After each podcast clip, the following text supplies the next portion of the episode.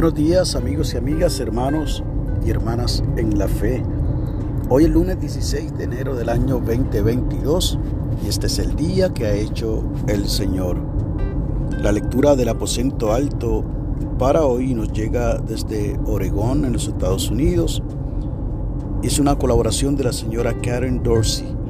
Ha titulado la misma Siempre existe una salida nos invita a que leamos del Evangelio de Mateo capítulo 7, los versos del 7 al 12, y nos regala del último libro de la Biblia, Apocalipsis, verso 7 del capítulo 3, y leo en la nueva versión internacional. Esto dice el santo, el verdadero, el que tiene la llave de David, el que abre y nadie puede cerrar el que cierra y nadie puede abrir. Nos dice la señora Dorsey desde Oregón. Una mañana caminaba meditando sobre la situación que enfrentaba mi nieto más pequeño en la escuela, una situación que parecería imposible. Delante de mí pude ver una señal que decía sin salida y una pared de concreto. Al acercarme observé que había una puerta de metal en la pared y pude escuchar el sonido de tránsito pesado. Al abrirla, vi que conducía a la orilla de una carretera.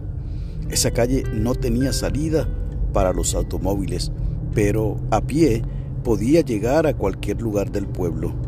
Supe entonces que Dios puede trazar un camino aún donde parece que no hay salida. Fue una confirmación de que el Señor tenía una respuesta a la situación de mi nieto.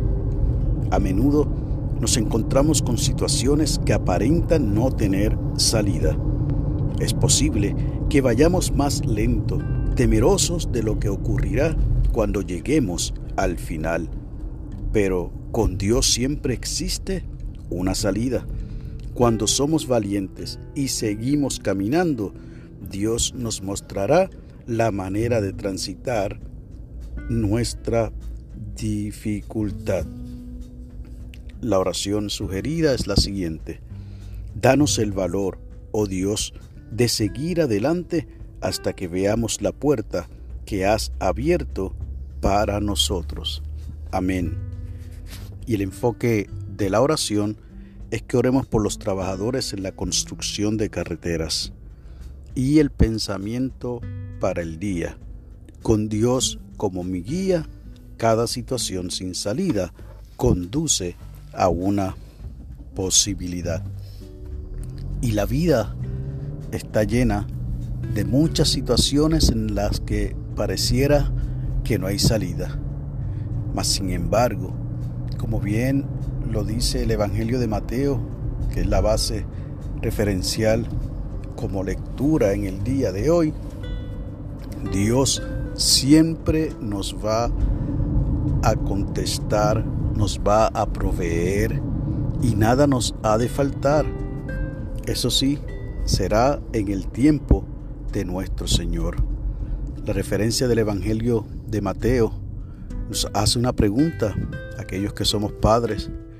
Si en el momento en que nuestros hijos nos piden algo de comer, seríamos capaces de darle una serpiente. Y en esa misma lectura, Jesús contesta diciendo que si nosotros, que somos malos, haremos lo posible por darle lo mejor a nuestros hijos, cuántas dádivas nos dará nuestro Señor Dios Padre Celestial en quien no encontramos pecado alguno.